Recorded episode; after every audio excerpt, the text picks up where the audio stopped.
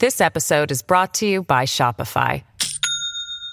Do you have a point of sale system you can trust, or is it a real POS?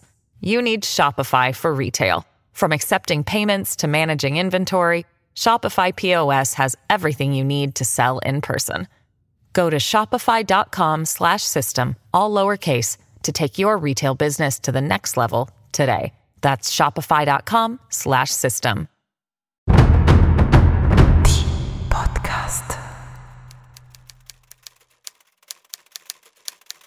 Se tutti gli uomini avessero la possibilità di uccidere clandestinamente e a distanza, l'umanità sparirebbe in qualche minuto. Milan Kundera.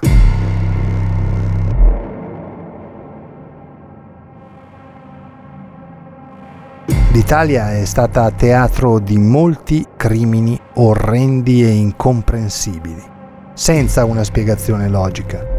Per non dimenticare le vittime, noi ve ne raccontiamo una parte.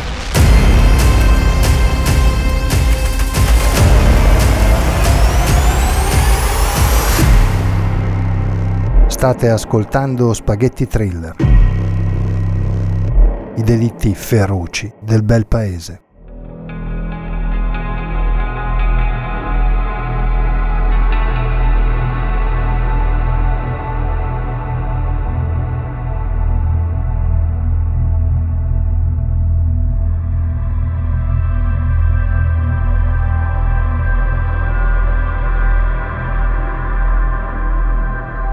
Crema è un paesone di quasi 35.000 abitanti, nella parte sud della Lombardia. È vicinissima a Lodi, nemmeno una ventina di chilometri, ma nonostante questo appartiene alla provincia di Cremona, dalla quale dista più del doppio in ordine chilometrico, oltre 42 chilometri, una maratona olimpica in sostanza. Crema è comunque una città completamente autosufficiente, completa di scuole primarie, secondarie, superiori, senza dimenticare che l'Università degli Studi di Milano vi organizza un corso di laurea triennale in infermieristica. La cucina è particolare e Crema viene frequentata dai buongustai proprio per la tipicità dei suoi piatti. Inoltre, da qualche anno, è stato recuperato il vino cremasco, assente da oltre un secolo, grazie ai ragazzi dell'Istituto Agrario Stanga. Crema è una città da visitare, grazie alla presenza di numerose chiese, cominciando da Santa Maria Assunta, il Duomo cittadino, edificata tra la fine del 1200 e la metà del 1300, in pieno stile lombardo-gotico, passando dal santuario di Santa Maria della Croce. Inoltre a Crema troviamo le vecchie porte cittadine, i palazzi, le mura che ancora ne definiscono i confini, spesso purtroppo soffocate dall'edilizia del XX secolo. E poi ville di grande valore storico, giardini, piazze. Insomma, Crema è una di quelle città dove la scampagnata domenicale è d'obbligo.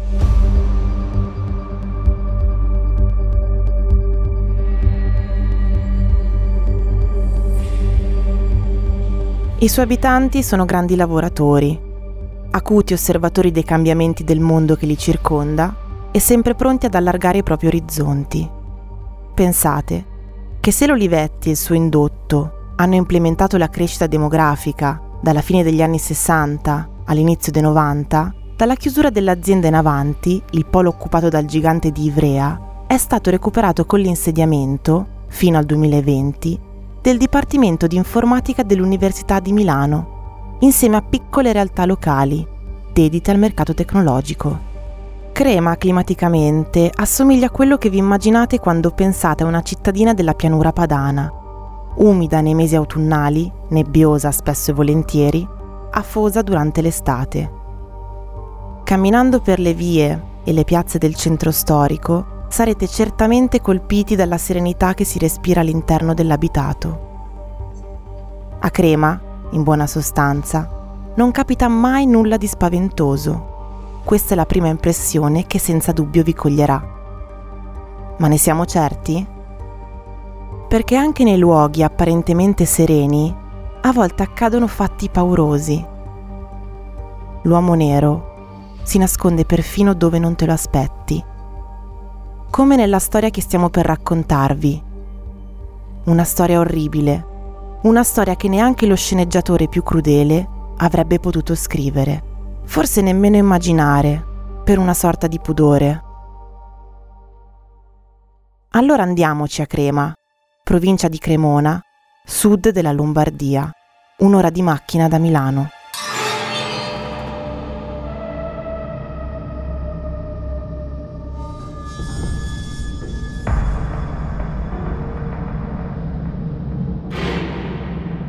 Andiamo a ritroso fino a un giovedì, che sembra un qualsiasi altro giovedì. Giovedì 21 luglio 2011. Per qualcuno non sarà un giovedì come gli altri, purtroppo. Gianstefano Ornesi, come tutti i giorni feriali e non solo, si dirige verso via Dogali, zona sud della città, sulla strada che porta a Piacenza, perché in via Dogali vive sua figlia, Claudia, insieme alla nipotina Livia, di 2 anni. Claudia sta crescendo la bimba da sola. Il padre, uno spettabile medico molto noto in città, ha riconosciuto Livia come figlia, ma non vive insieme alle 2 donne. Non lo ha mai fatto. Claudia è donna di carattere, forte e decisa, piena di grinta ed energia vitale. Gianstefano Ornesi apre la porta dell'appartamento e sente un leggero odore di gas. Non vede né la figlia né la nipotina. Così si dirige verso la camera da letto. Lo spettacolo che l'uomo è costretto, suo malgrado, a osservare è tremendo. In una atmosfera surreale, nel letto matrimoniale c'è Claudia, immobile. Nel lettino accanto Livia, immobile proprio come la madre. Un odore di gas più pungente è sparso all'interno della stanza. Gianstefano è scioccato, così scioccato da non riuscire neanche a chiamare i soccorsi. Si rivolge dunque al vicino, che telefona immediatamente a Polizia 118. I soccorsi, pompieri compresi, giungono nella via Dogali in fretta e furia. A varcare la soglia di casa Ornesi per primo è il dottor Giuseppe Lupo, il medico che arriva insieme all'ambulanza. Il dottor Lupo si rende conto immediatamente che per la povera Claudia non c'è nulla da fare. La donna è morta da più ore. Anche la piccola Livia è morta, ma in un ultimo disperato gesto di speranza, i soccorritori provano a rianimarla, senza successo purtroppo. L'odore di gas è presente. Non in maniera così persistente, ripetiamolo, questo concetto sarà importante nel corso degli eventi.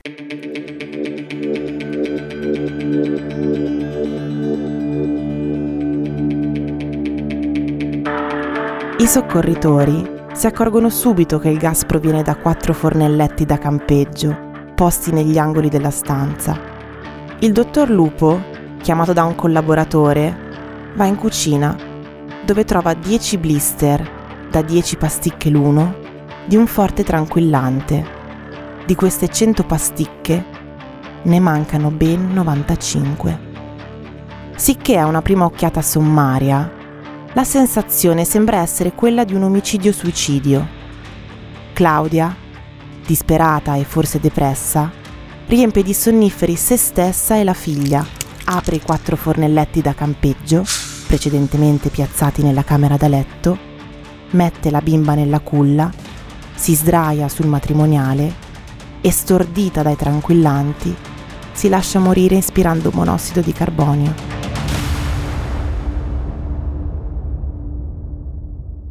A una prima occhiata, abbiamo detto, perché qui un mucchio di cose non tornano analizzando questa ipotesi secondo gli inquirenti.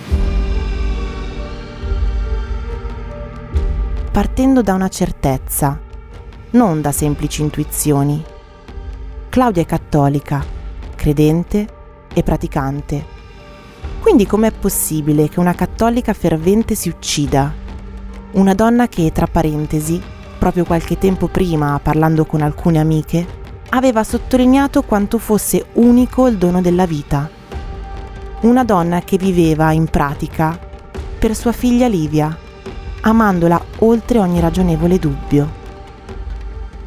Inoltre, come confermerà anche il medico curante di Claudia, la donna non soffre di alcuna forma di depressione, gode di ottima salute e non presenta alcun campanello d'allarme nei suoi comportamenti, neppure flebile. Ad occhi maggiormente esperti, ci sono peculiarità che non tornano proprio con un omicidio-suicidio del genere. La prima, e forse la più immediata. Come mai una donna tanto innamorata della figlia decide di porre fine all'esistenza di entrambe, ma non la stringe a sé nell'ultimo terribile viaggio? L'abbandonarla nel lettino è quasi indice di anaffettività, lontananza, una sorta di distacco, disinteresse, ma non è questo il caso.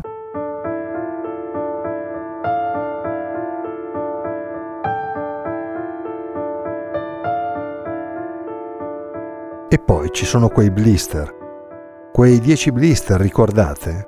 Sistemati per bene sul tavolo della cucina. Dove sono le scatole che li contenevano? E a quale numero di lotto appartengono? Non si sa. I talloncini col numero di lotto sono stati asportati. Tutti. Ora, per quale motivo una donna che sta per uccidersi e uccidere sua figlia dovrebbe preoccuparsi di far sparire i numeri di lotto del blister? Insieme ai talloncini, dicevamo poc'anzi, non si trovano neppure le scatole che contenevano i blister. E la domanda è la stessa. Perché? Perché secondo gli inquirenti l'omicidio-suicidio di Claudia è una messa in scena. Una pura e semplice messa in scena, nient'altro. La donna è stata ammazzata insieme alla figlia. Da qui si deve partire per cercare di giungere a una soluzione del caso. Ad avvalorare l'ipotesi dell'omicidio camuffato concorre l'ennesimo particolare che tanto particolare non è. I fornelletti da campeggio, per svolgere il loro lavoro, devono avere la piccola bombola del gas inserita. E come mai sulle bombole del gas non c'è la minima traccia di impronte digitali? Quelle di Claudia avrebbero dovuto essere ben visibili. Invece, sia il fornelletto che la bombola risultano intonsi, come se nessuno li avesse mai toccati. Altro che particolare, c'è un omicida libero per Crema o chissà dove, dopo aver ucciso una mamma e sua figlia, di 2 anni. Così non resta che cercare di trovare un modo per risalire all'assassino. La prima traccia parte proprio dai fornelletti da campeggio e dalle bombolette. Si arriva a stabilire che le bombolette vengono acquistate in provincia di Milano 5 giorni prima del delitto, ma di chiunque si tratti non ha pagato con carta di credito. Seguendo sempre lo stesso metodo investigativo, ovvero sia i numeri di matricola degli oggetti, si arriva a scoprire che i fornelletti qualcuno li compra in un centro commerciale. Ne compra 3. Il quarto verrà acquistato sempre nello stesso luogo 2 giorni dopo, ovvero sia un giorno prima del delitto. Il tutto però pagato sempre in contanti. E questo ovviamente non agevola il lavoro degli investigatori.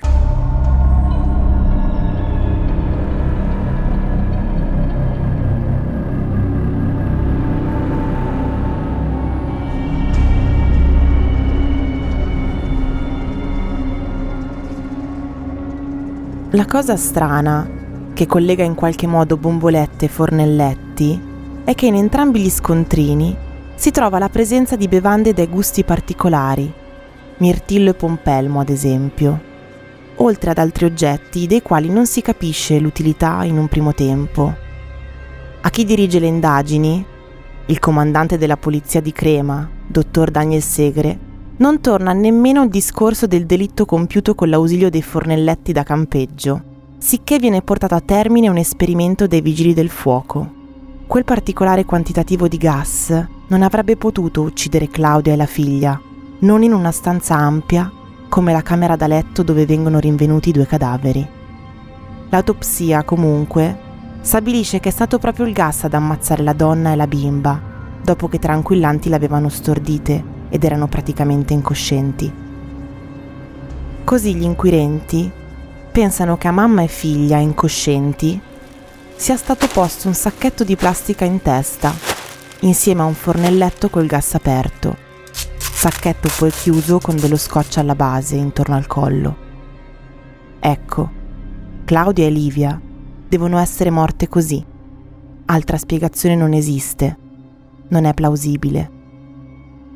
La polizia, sulla base della dinamica di un omicidio fuori dal comune e tenendo conto che la porta di casa non è stata forzata, è convinta che a uccidere madre e figlia sia stata una persona conosciuta, qualcuno che frequentava sia loro che la casa di Via Dogani. Già, ma chi? Ovviamente si comincia a cercare tra le persone più vicine a Claudia. In delitti del genere, l'uomo nero è accanto a te e tu non te ne accorgi neppure. Si comincia dagli amici e dai parenti stretti, ma nessuno sembra avere niente a che fare con l'omicidio. Nessuna motivazione, nessuna ragione.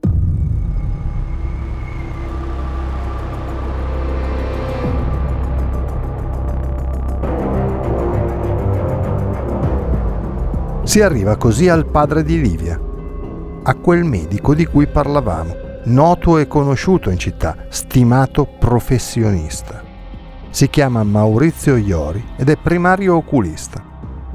Maurizio ha avuto una relazione in passato con Claudia, ma contemporaneamente vedeva un'altra donna. Claudia resta incinta e Maurizio cerca di persuaderla ad abortire. Claudia per lui non è la donna della sua vita, è un intermezzo, un semplice corollario. Il tutto viene vissuto in silenzio, di nascosto, perché nessuno deve sapere, anche se tutti, o quasi, sanno. Claudia comunque porta avanti la gravidanza, desidera ardentemente essere madre, desidera ardentemente crescere la bimba che ha dentro di lei. Claudia inoltre viene a sapere della donna con cui Maurizio ha una relazione alla luce del sole e che resta anche lei incinta. Il primario decide di sposarla, lasciando a Claudia le briciole o quasi, l'appartamento in cui vive e un assegno per il mantenimento della bimba di 400 euro mensili.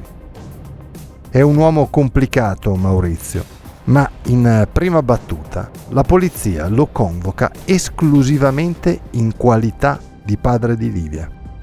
Poi però accade qualcosa, perché la vita a volte ha strani modi per presentarti il conto. La sera del 20 luglio, la sera dell'omicidio di Claudia e Livia, la moglie di Maurizio Iori fa chiamare la polizia da un vicino poco dopo le 23 perché non ha notizie del marito.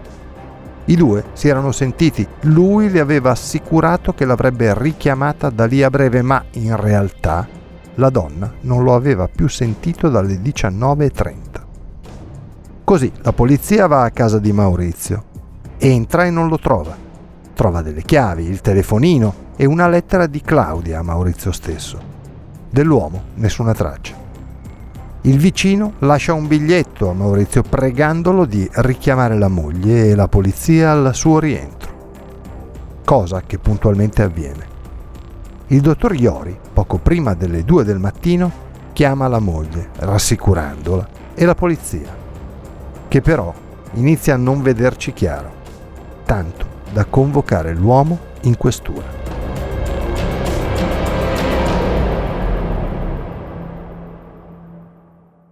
L'uomo fornisce una versione della sera precedente che non trova riscontri nei controlli successivi delle forze dell'ordine.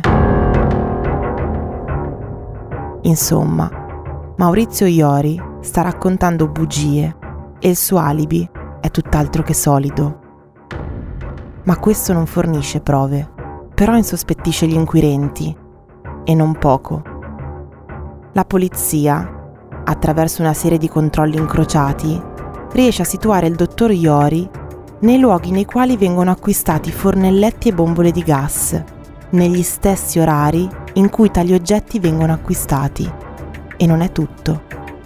Insieme ai fornelletti, alle bombole di gas, alle bevande al mirtillo e al pompelmo, risulta che Maurizio abbia comprato una serie di salse per condire il sushi. Ecco il particolare che inchioda il dottore. Claudia, qualche giorno prima di essere uccisa, parlando con la madre al telefono, le riferisce che Maurizio, la sera del 20, sarebbe andato a casa sua per cucinare del sushi e cenare insieme. Questo lo colloca in via Dogani, proprio la sera dell'omicidio. Lui nega tutto, nega sempre, ma di fronte a prove certe è costretto ad ammettere. Quindi sì, è stato lui a comprare fornelletti, bombole, salse e bevande. La sera del 20 luglio è andato a casa di Claudia e il castelletto di menzogne inizia a barcollare. Sempre di più.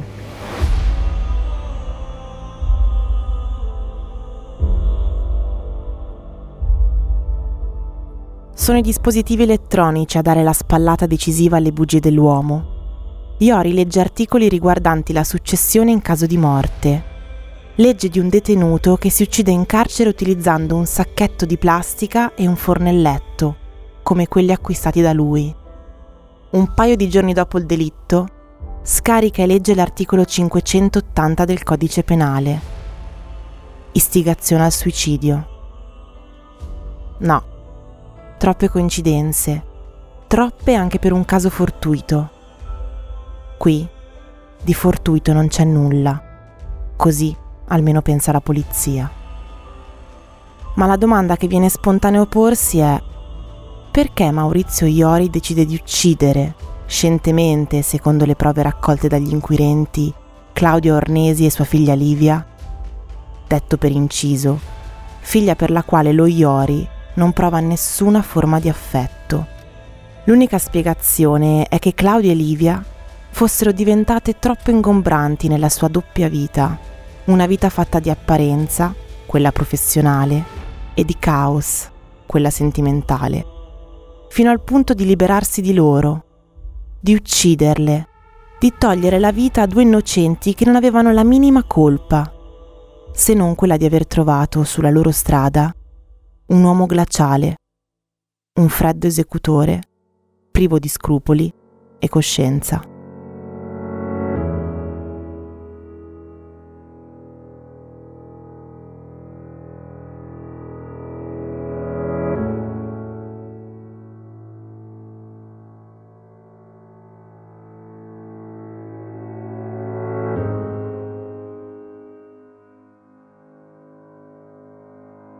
Questo almeno per i tribunali di Cremona e Brescia, che lo condannano all'ergastolo.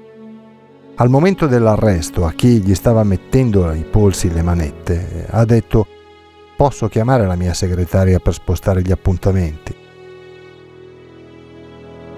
Maurizio Iori continua a professarsi innocente dal carcere, ma le prove raccolte, le bugie raccontate, l'alibi smontato e i fornelletti con tanto di bombole lo inchiodano alle sue responsabilità.